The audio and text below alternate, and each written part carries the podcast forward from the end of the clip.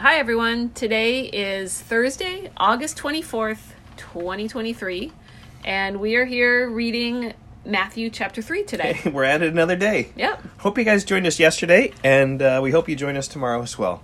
Okay. All right, chapter 3 of Matthew. In those days, John the Baptist came preaching in the wilderness of Judea Repent, for the kingdom of heaven is at hand.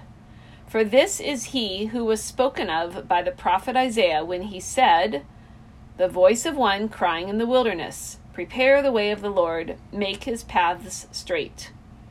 Now John wore a garment of camel's hair and a leather belt around his waist, and his food was locusts and wild honey. Mm.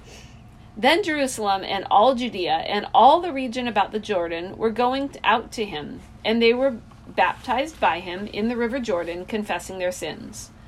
But when he saw many of the Pharisees and Sadducees coming to his baptism, he said to them, You brood of vipers, who warned you to flee from the wrath to come? Bear fruit in keeping with repentance, and do not presume to say to yourselves, We have Abraham as our father.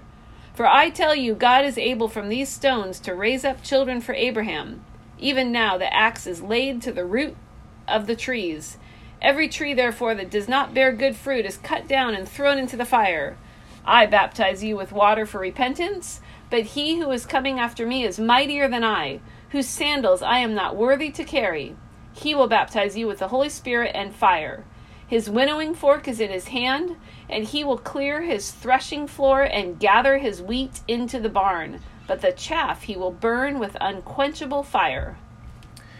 Then Jesus came from Galilee to the Jordan to John to be baptized by him. And John would have prevented him, saying, I need to be baptized by you, and you come to me?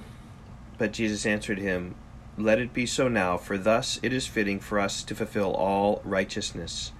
Then he consented, and when Jesus was baptized, immediately he went up from the water, and behold, the heavens were opened to him, and he saw the Spirit of God descending like a dove and coming to rest on him. And behold, a voice from heaven said, This is my beloved Son, with whom I am well pleased. Lots of good stuff here, just about what baptism is, right? They were confessing their sins and being baptized by John in the river, immersed right there under the waters. They confessed their sins. Yet Jesus promised of a greater baptism when the Holy Spirit would come. Yep. I saw another fulfillment in verse 3. Yeah.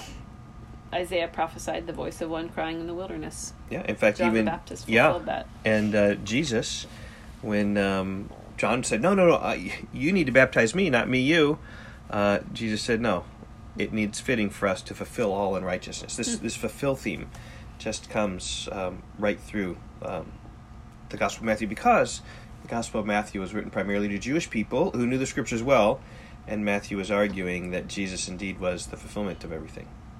And we can't leave this chapter without verse 17, right?